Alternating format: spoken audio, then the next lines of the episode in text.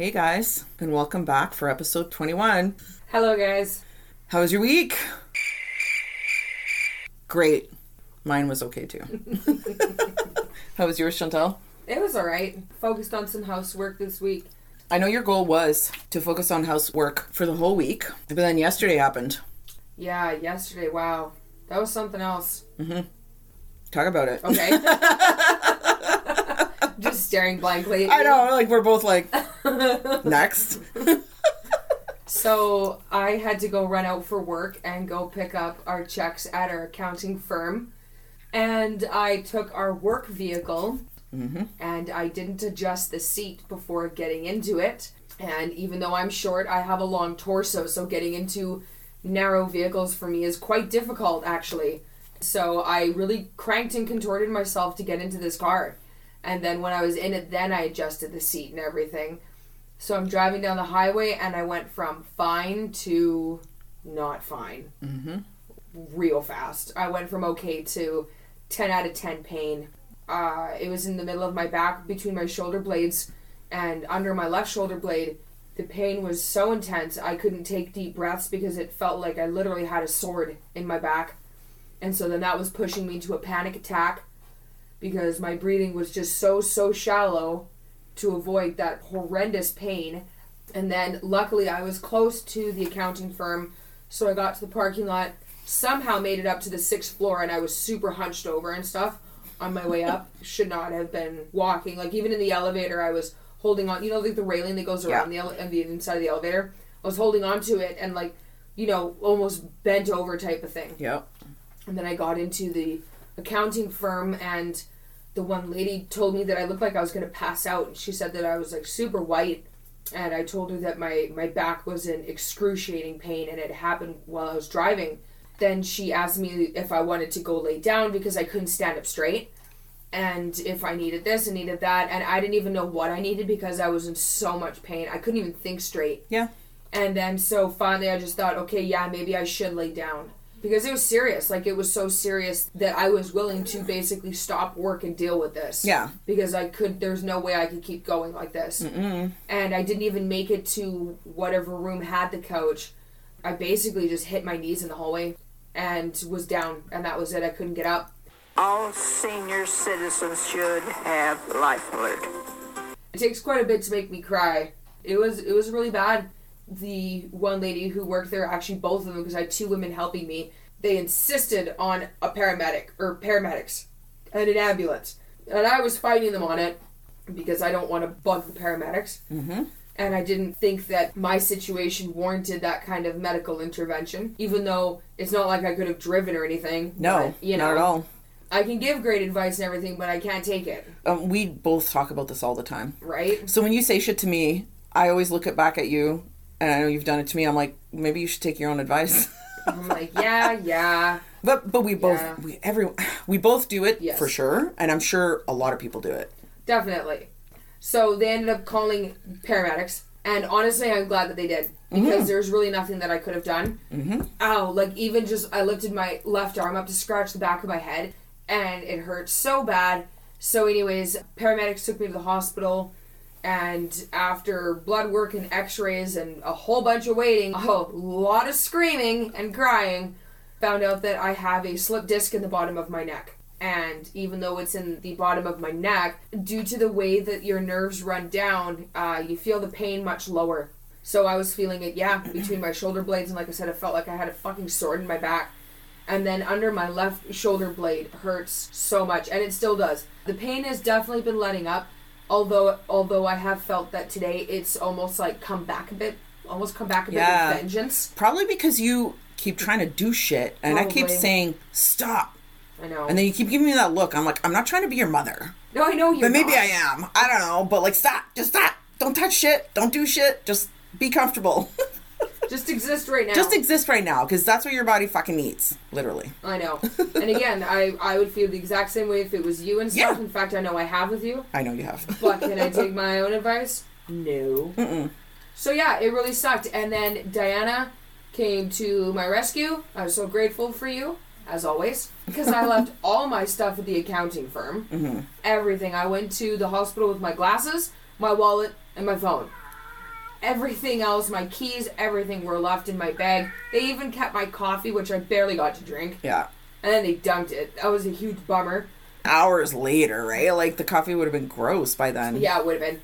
But I just it sucks because I barely even got to drink my coffee, and it was really good. Like I make good coffee, and I put I've been putting cinnamon in it the last couple days. It's Christmas coffee. Yeah, I love coffee grounds, and then you put some cinnamon Yeah. in it. It's so good. So yeah, it was like amazeballs, and I barely got to have any.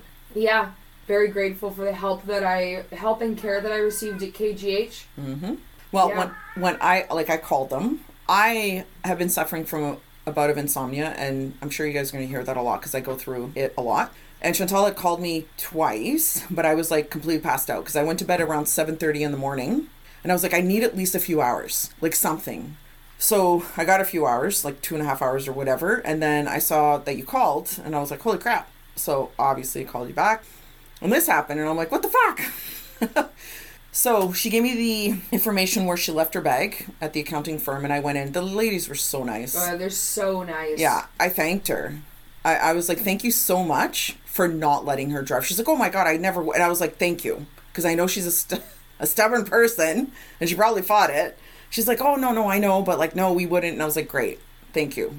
Yeah, you were in the hospital for how many hours? Like, quite a while, four and a half, yeah, okay. about four and a half hours, I mean, which is also pretty standard, and that's what I was gonna say. It's kind of actually kind of seems short.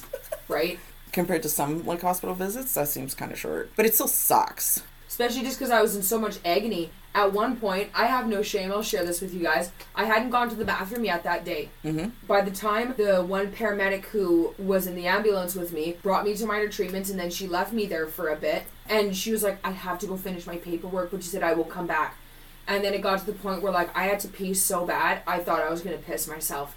And I couldn't help myself because of my back. I couldn't turn my head. I couldn't holler because my back hurt so bad. So I couldn't get anyone's attention. And I was just crying.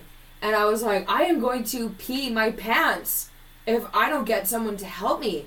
And then finally, I got this nurse's attention, and she brought me to the bathroom.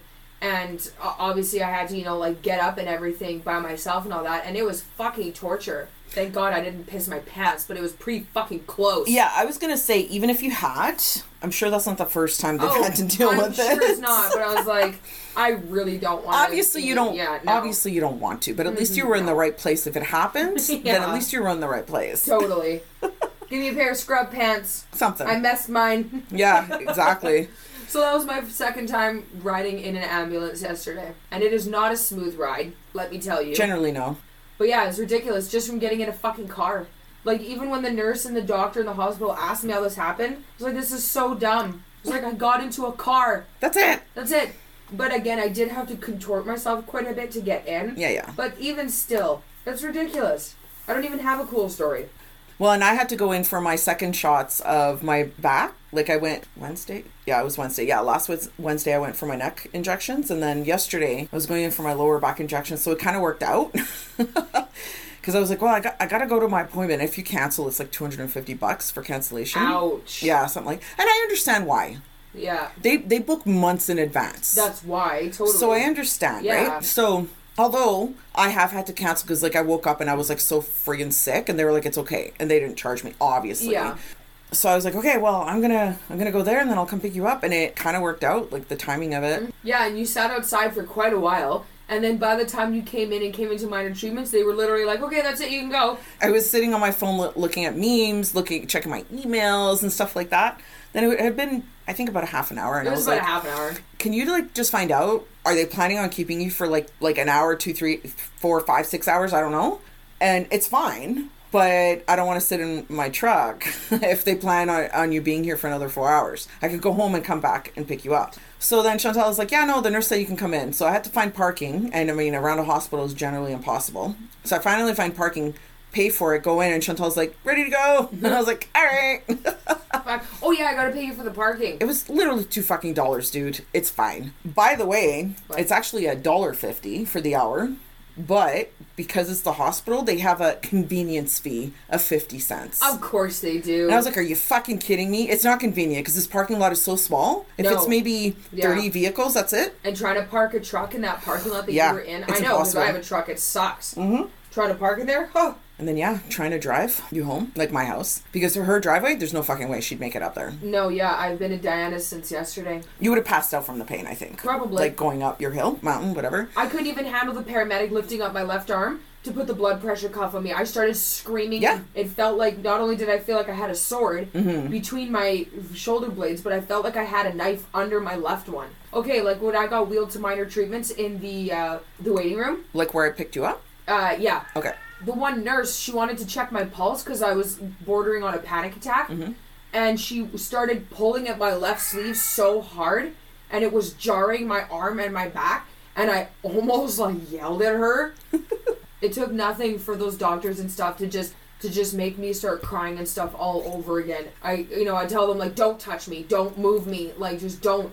I hadn't had an attack like that since high school in my vertebrae type of thing. you Yeah. know? The last time was one of my last rugby games in grade 12, and I herniated a disc, and my mom and granddad had to help carry me off the field. Jesus. And I could, and same thing, my mom's Camaro is so low to the ground and it's narrow to get in. I could barely get in her car. Well, yeah.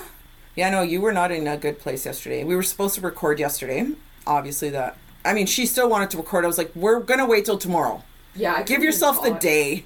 But yeah, so today we had to go pick up Chantal's vehicle from her work. Dawn picked me up. I went to Chantal's work and drove her vehicle back to my house. But before I went home, I had to pick up Cecily from school, which is fine.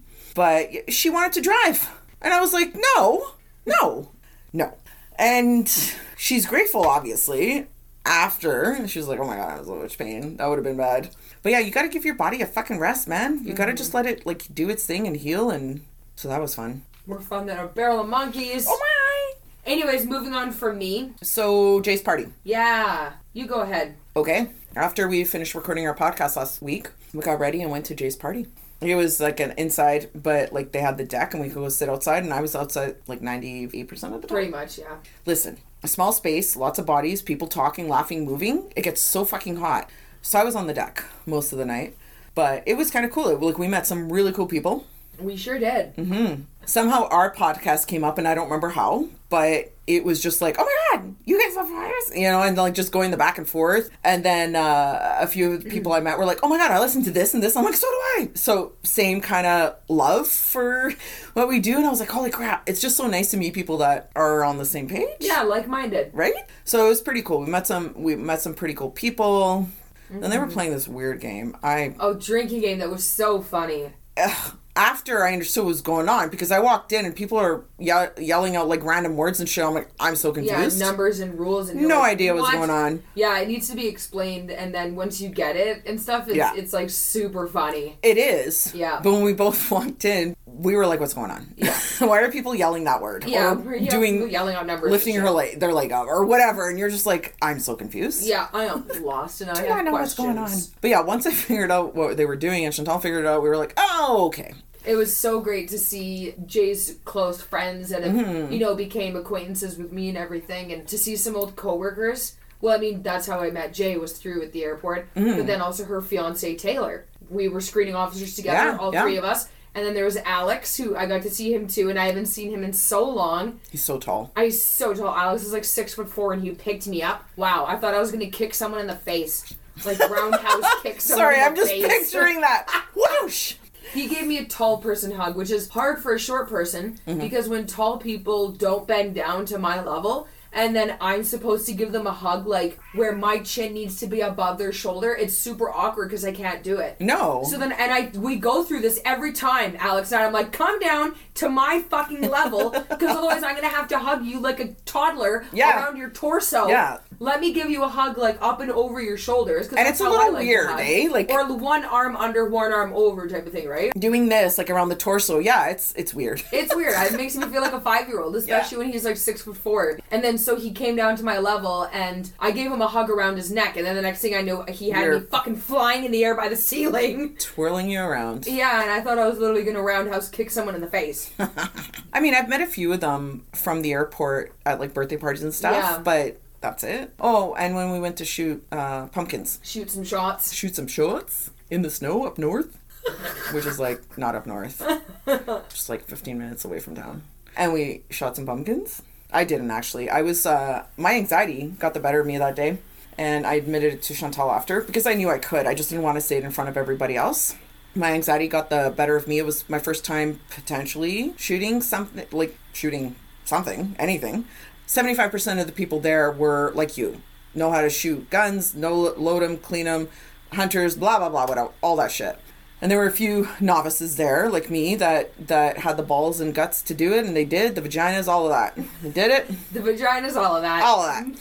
The, uh, one of the things I didn't talk, uh, maybe I did talk about it in the phobias episode, but I have a huge phobia with like attention on me. I get super anxious. So I was like, oh, my shoulder. I did actually hurt my shoulder. I don't know if you remember, but like I just kind of like amplified it that day. But I saw who you were the next day, and you were like, ugh. And I It was like, does thank, you know, thank the darkness that I actually didn't, because I would have been like way worse than I already was. But then I got to shoot, do target practicing at your house earlier this year, and that was fun. But it was just you, me, and Jamie. And then I felt comfortable. So, yeah, no, that was fun. I mean, it was sad for you, obviously. Oh man, yeah, I uh at the end. Yeah, when we left, she was bawling in the in the truck, and I was like, "I'm so sorry."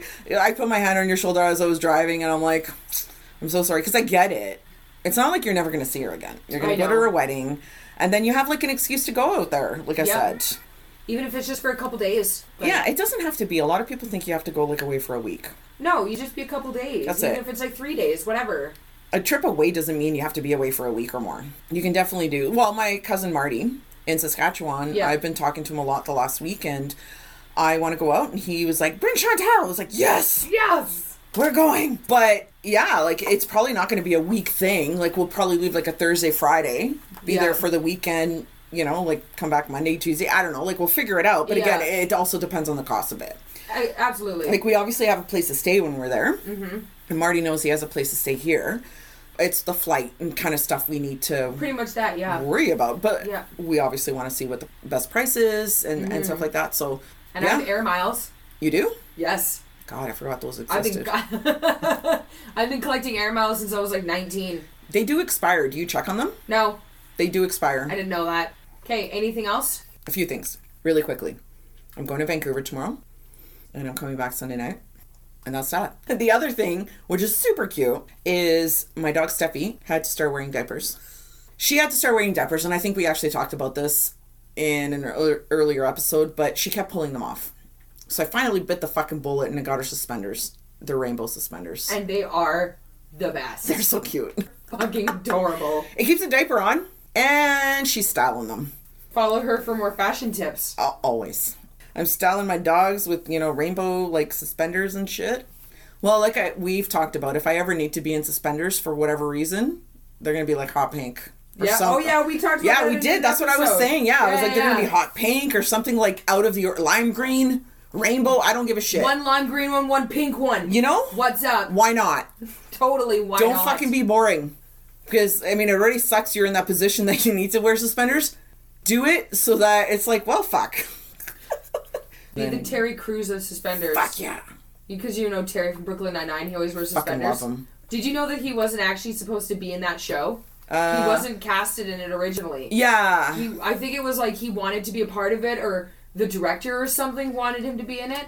And then they basically made well, they definitely they made a character like a space for him in the show, and they made his character around like who he is as a person. Did you know?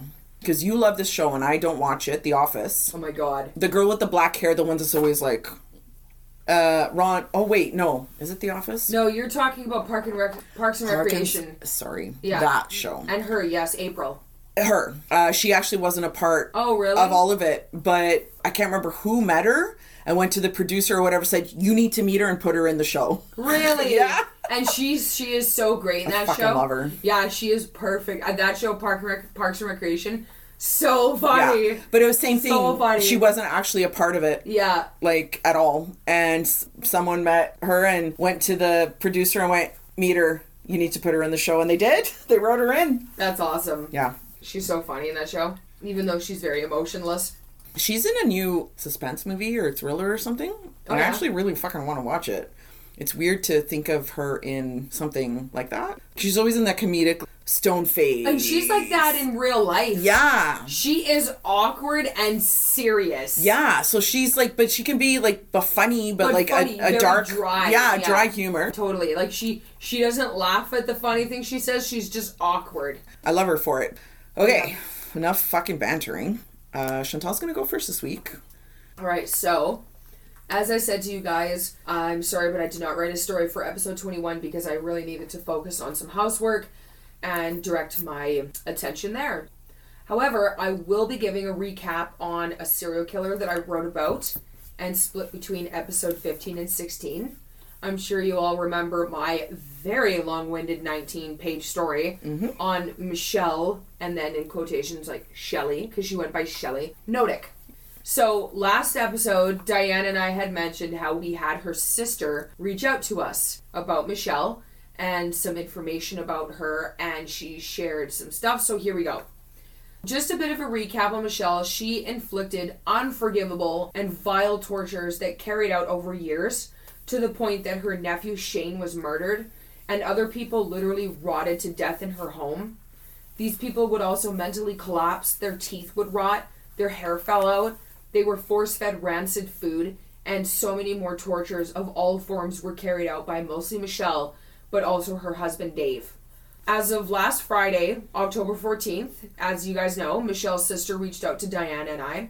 She shared information about Michelle, their family, and even photographs that aren't accessible to the general public. To say we were beside ourselves is an understatement. It was so cool to see all those photos It was. and get all that information. It was just like, oh my god. right? It was cool to be given, not given, but shown photos that aren't accessible to anybody else. Yeah. They're not on Google. Yeah. No one else has them. No. But we got to see So them. no, it was just amazing that she like came out and shared the stuff, and we were like, oh my god. It was amazing. It is amazing. So we've been conversing with her since last Friday and have also been given some pretty horrifying and devastating news. Michelle is being released from prison on November 6th, like next month. Yeah. Not 2023, next month. yeah, so like a few weeks a away. few weeks away. Her sister has emphasized how scared and furious they, her family, are that she is being released. Michelle was up for parole in June and August of this year. However, she was denied due to a lack of housing available for her. Mm-hmm. No one wanted to give her a home. Shocker! oh my god, what? Right? Fuck. And she also had no money for housing vouchers. They told her she'd be in the pen for two more years due to lack of accommodations, but they found some assisted living facility to place her in. Mm-hmm. She is currently located in a correction center in Washington. However, we don't know where she's going to end up outside of jail. So, that's basically my recap. Again, like super cool. Yes, it is. So, we also want to promote a book that was written with the daughters as well as the author who told their story. So, the book is called If You Tell, and it's written by Gregg Olsen. And it, again, the the sisters collaborate in the in the book, and we are going to be purchasing a hardcover of it to mm-hmm. support the family, mm-hmm. and we will share a picture of the cover of it. We both assume that the book is going to be absolutely phenomenal. We're very much so looking forward to reading it Yeah. and highly encourage everyone else to read it as well and hear the stories straight from these sisters of what they had to deal with. Perhaps there's other family members who are involved in the book as well. I'm sure that's that's part of it. I was gonna say, I think the stepmom, yeah, Laura. who's like eight, yeah, eighty something now, eighty two or something like that. Yeah, it's it's the story of what Yep. that family went through. we highly encourage everyone else to purchase the book as well. Support them. yes, and exactly support the family. With that said, we just want to let you guys know that it's going to rain the next few weeks. And how we like to report the weather is if anyone listens to or has sorry watched Family Guy, Ollie, the weatherman, is like my favorite person. One of my favorite people in the show. And the only thing actually, one of the only lines I can remember from the show is when he's to tell people it's to rain. I'm looking it up right now. Literally, it's usually like 2 seconds. It's to rain. And that's that. And then it's to rain sideways. it's just great. I showed it to Chantel yesterday, I think, right? Yeah, It, like it's so dumb. It's so great. it's so funny. It's so funny. So I'm going to tell my story. It's getting late and I'm fucking exhausted, and I know, I know Chantal is because you're in pain. And I still haven't packed for my weekend trip.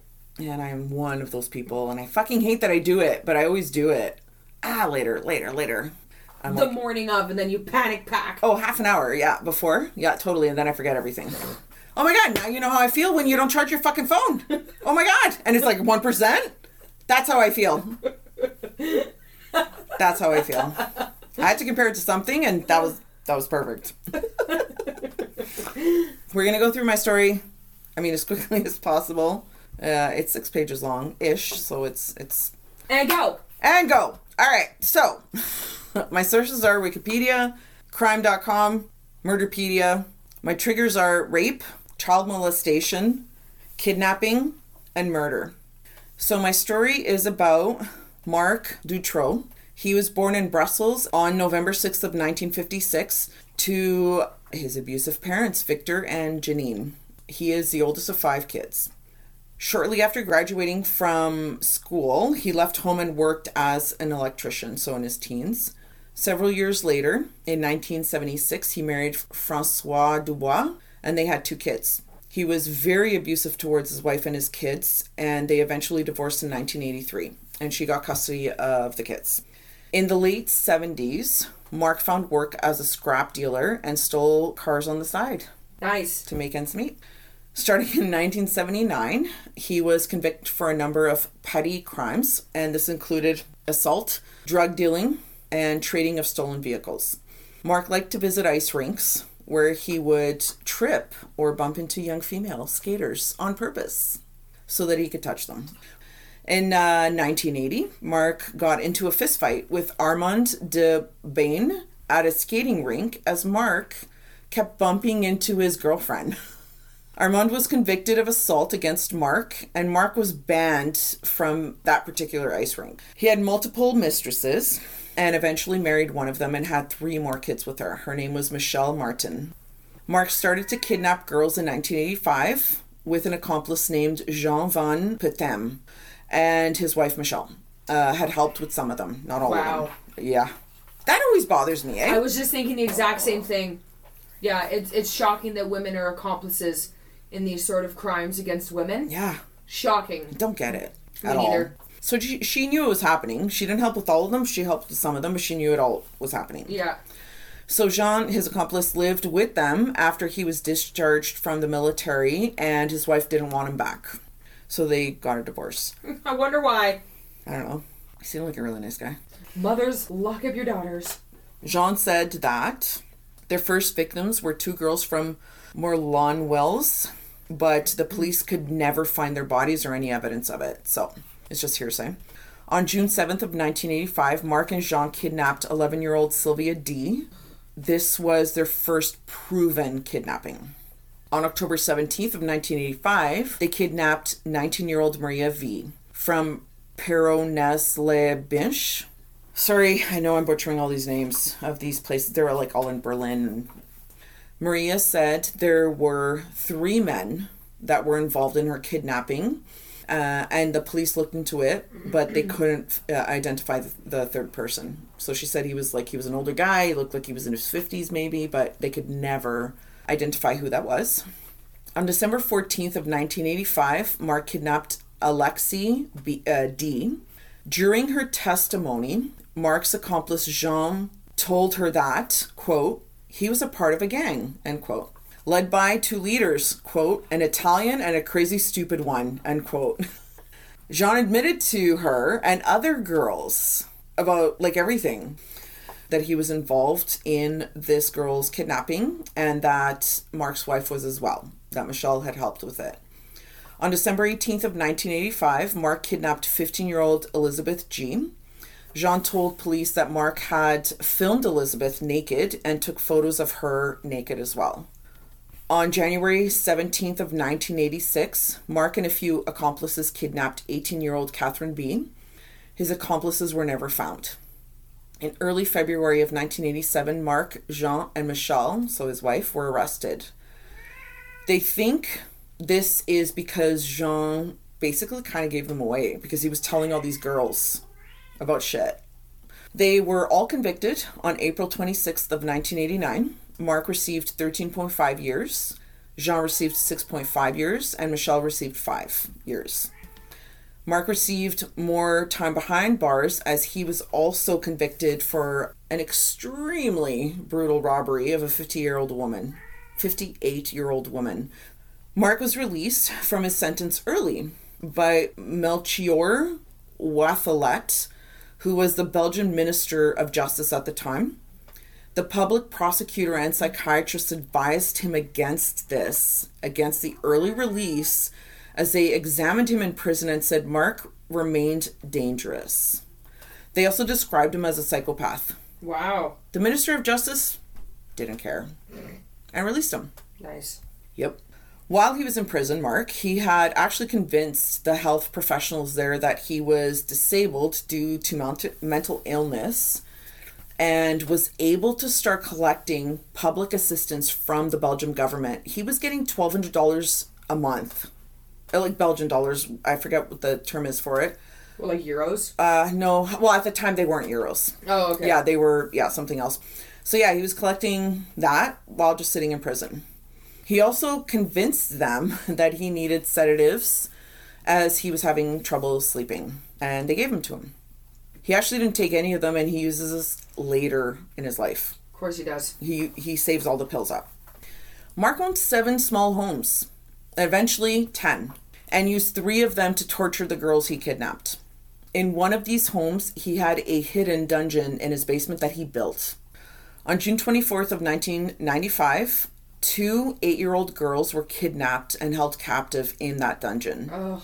He raped them repeatedly and made porn videos of the abuse that he inflicted on them. On August 23rd of 1995, Marc and an accomplice named Michelle Laliviere kidnapped teenage girls. Their names were Anne Marshall and Effie Labrex and chained them up in one of the bedrooms in that home just because the two eight year olds were in the dungeon, so they needed to put them somewhere else in the house. In September of 1995, Michelle said that the teenagers were drugged and brought to the town of Jumet, where they killed them by burying them alive. Oh, No. Mm-hmm. That is horrifying.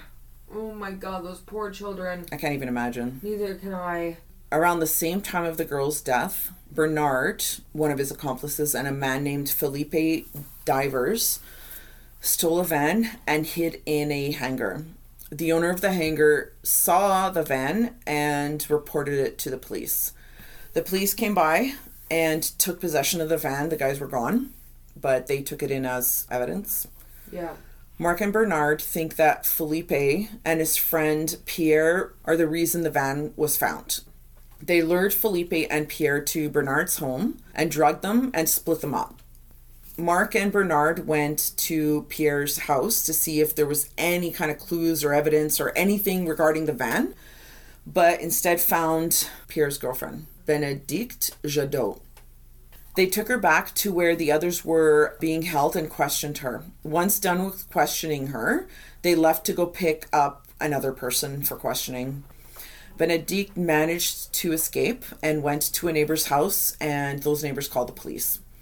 Apparently, Bernard was wanted by the police, and Marc didn't know, so Marc decided to kill him so that he wouldn't rat Marc out. He kidnapped Bernard and held him in the dungeon between November 13th and November 20th, questioning him and, and whatnot. He didn't want the eight year old girls in there with Bernard, so he actually allowed them to roam the house for those few days. It was the only kind of freedom they had. Marc gave Bernard food laced with rohypnol and placed hose clamps on his testicles until he told Marc where he hid money. Holy shit. Do you know what a hose clamp is? Yes. Okay. It's the one that, like, you got, Yeah. keep screwing and it just yeah, keeps tightening and gets tighter tightening. and tighter, and it's a circle. Ouch. Yep. Put it around his testicles and just kept tightening it until he uh, said, "There's this is where my money is." Yeah, this guy's definitely a psychopath. Uh, just a little bit. Once he knew where the money was, he buried Bernard alive at one of his properties as well. Jesus Christ. What's with this guy and burying people alive? At least, at least Kill them their misery. Yeah, I can't even imagine. Man. Can't even imagine. Me neither. I don't even want to imagine. Nope, no thanks. On December 6th of 1995, Pierre recognized Marc while he was out and about and called the police. He was arrested for car theft because that's what the police kind of had on him at the time. According to Michelle and Marc, the eight year old girls were alive and well in the dungeon when they left the house. Marc made Michelle give the girls water and food when they ran out, but she was too afraid to go in the dungeons and let the girls starve to death. No, she did not. Yep. She didn't go in there. She didn't give them food or water. She was too afraid to go in there. So the poor eight year olds starved to death. Oh my god. Marc- What the fuck? Oh, I know. Marc was released on March 20th of 1996 and buried the eight year old girls in the garden of one of his homes.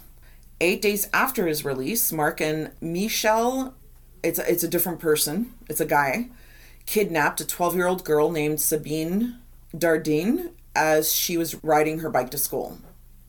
Sabine said that while she was held prisoner in Marc's dungeon, he repeatedly raped her and starved her. On August 9th of 1996, Marc and Michelle, again, same guy, kidnapped a 14-year-old girl named Letitia Delhez as she was walking home from the local swimming pool. There was an eyewitness that saw them and was able to describe the van that picked her up and part of the license plate. nice. On August 13th, Marc, Michelle, and Michelle, the guy, were arrested. They did an initial search of their home but found nothing. However, two days later, both Marc and Michelle made confessions. Same day, Marc took the police to the house with the dungeon where he held his prisoners as victims. Thankfully, the two teenagers, not the eight year olds, the two teenagers that he had chained in the bedroom, he moved them down to the dungeon after the eight year olds died. They found them alive. Wow. On August 17th of 1996, Marc took the police to the other property he had where he buried the two 8-year-olds, the two 8-year-old girls' bodies and Bernard's body, and they were able to excavate their bodies. On September 3rd of 1996, the remains of his victims Anne, Effie, and Benedict were excavated from one of his other homes. The police found hundreds of store-bought porn videos like VHS, like hundreds as well as a huge amount of homemade porn between him and his wife. A lot of things were missed or ignored while this investigation was going on of these missing girls. In 1995, Marc's mom sent a letter to the authorities letting them know that her son kidnapped two girls and was keeping them prisoner. They did nothing with that information. What? Nothing. Why? I don't know. Wow. When the eight year old girls were initially kidnapped, it took the police 14 months to arrest him, even though he was their prime suspect the whole time. What the fuck? The police had visited Marc's house twice while they were there, but no real effort was made. They just kind of went, they were there and they were like, okay. The police actually, in one of those visits, the police went with a locksmith, and the locksmith reportedly said, quote, I am not leaving before we turn this place upside down. The screams are clearly coming from inside the house, end quote. The cop replied with, quote, Who's a police officer here? You or me? End quote. Wow. Mm-hmm. Wow. All the videotapes they found at Marc's house were never reviewed. If they had reviewed the tapes, they would have seen that Marc had recorded the whole process of creating this dungeon. Those girls may have survived if they had fucking checked those videos because Marc went to jail and then his wife was responsible for these girls, but she let them starve to death instead. If they had just reviewed those videos, those girls would be alive. Yeah. Some of the tapes were never reviewed and returned to Marc. Wow. The, just when I think this has hit the pinnacle of the worst, it's not. Nope. Yep. No, they returned some of them. They were just like, oh, we have too many. Here you go. Take them back. Have your child pornography back. Here you go. It's okay. They finally reviewed some of the tapes in 1999. One showed Marc raping a young woman. So I'm going to backtrack just a tiny bit. On April 23rd of 1998, so the year prior, they allowed Marc to look at his case files while under supervision with uh, like two cops basically there sitting with him. One of the cops went on a break and Marc overpowered the other cop and escaped. Wow.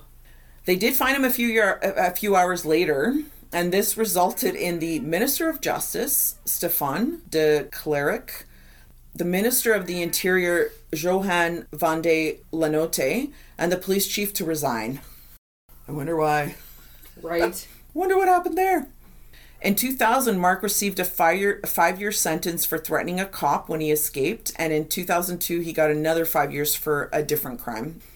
The cops found thousands of hair strands in the dungeons, but did nothing with them until 2001, when they finally decided to test the DNA, like for, test them for DNA.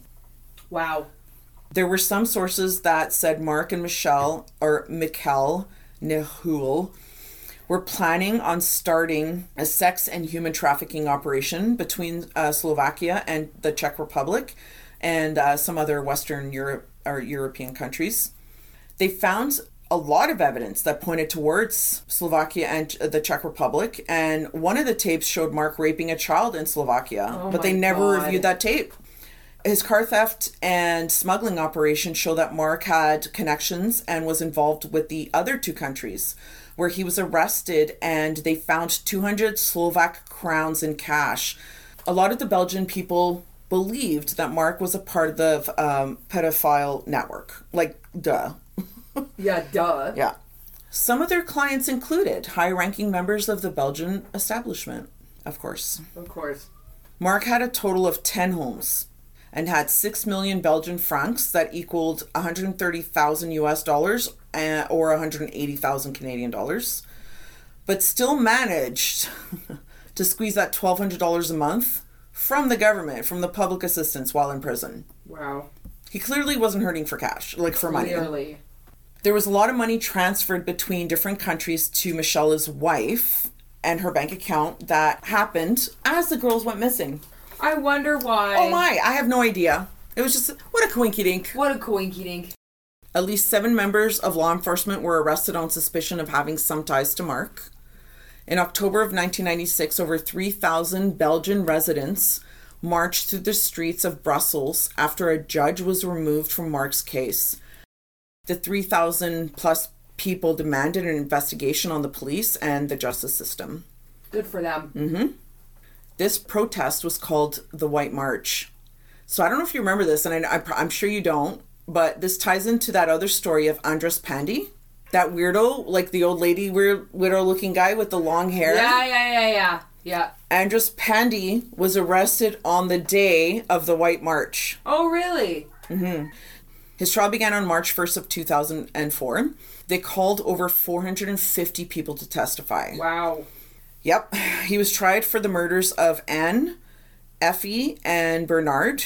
They also charged him with car theft, abduction, attempted murder, attempted abduction, molestation, and three other rapes that happened in Slovakia.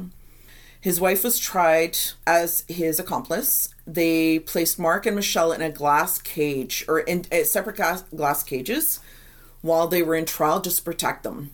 The people were going to fucking kill them. They don't deserve. They didn't deserve to be protected. No, they didn't. No, but unfortunately, they yeah like had to protect Yeah, them. I know. But anyways, yeah, no, they had to put him in those glass fucking cages because people were uh, wanting to kill them. I'm sure there are people who went into the courtroom with guns up their sleeves. Probably, Oh, I'm sure. probably.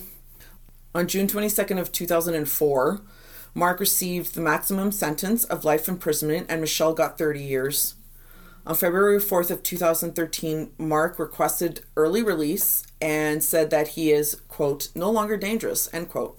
He was denied Good. on February eighteenth of two thousand thirteen. Thank the darkness. Yep. The end. Woohoo! Crazy, eh? That is nuts. I've never heard of that before. Yeah. That's crazy. That is horrifying. Those poor girls. Those little girls who died. Just Oh starved to my death. They were in a fucking dungeon and this dumb bitch was too scared to go in there to fucking give them water and food. Like, what are they gonna do? Attack her? Yeah. That is so heartbreaking. Evil bitch. And she just got 30 years. Ugh. Neither of them should ever see the light of day ever again. No. Well, he's living. Actually, I thought I typed that out and I just remember, or I realized I didn't. He's living in us um, Solitary confinement? for the rest of his life. good. Fucking good. Yeah. So he will never see the light of day. No. Good. He doesn't fucking deserve it. Yeah. Thank you for covering that story. This story rocked the people. Ah, no kidding. Yes, but their march. And that fucking stupid cop. Who's the cop here, me or you? After the fucking guy was like, I hear kids screaming. Yeah, exactly. How are you gonna argue with that? Like, what the fuck is wrong with you? He was probably in on it. Like, he- like he said that there was some officers were Seven or suspended on eight cops. suspicion Oh, of yeah. being in cahoots. Yeah. He was probably one of them. I know, and I, I believe that. probably, there yeah, was me too. something He there. was probably one of them. So, I mean, yeah, like, so they clearly had this sex ring trafficking thing Yep. going on. Fucking sick. And there were, like, these high ranking people involved, like, clients. And then the cops were involved. So, is he still in jail or is he dead? He's still in jail. Yeah. And how old is he now? He was born in what, 56? Yeah, so he is 65 and will probably die there. And that's okay. Mm-hmm. Mm-hmm. 100%. Totally. Well, I'm done. Me too. I am ready for bed. So am I. It's almost quarter after 12. I'm so fucking tired. Pass the fuck out. I have to wake up early to pack. I know. Why do I do this to myself? God damn it. Anyway, so good night, bitches. Like what Chantel said last week, don't email us because fuck you. Yeah, don't email us Go fuck yourself. No. Yeah. Uh, social media. We have our uh, email address, which is myrideordiepodcast at gmail.com. And the two social media sites that we use mostly, because Twitter sucks, is Instagram and Facebook. And it's My Ride or Die Podcast. Anything else? Or is that it? I think that's it, right? I think that's it. Okay. Yeah. Good night, bitches. Good night, bitches. Bye. Bye.